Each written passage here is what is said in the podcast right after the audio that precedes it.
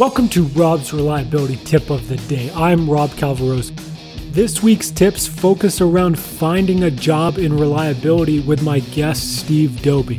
If you haven't yet, check out robsreliability.com and here's today's tip. I did I did do a review of about I think it was 41 job postings across Canada that were for reliability engineer, reliability specialist and reliability manager director or superintendent. And the number one, well, there was two things. So the big things that stood out to me, the number one was over 90% required an engineering degree or a PEng. And the other thing was around 80% of them mentioned that you need to have that specific industry experience. So like obviously for you working in mining, you would say, hey, you have to have worked in a mine before.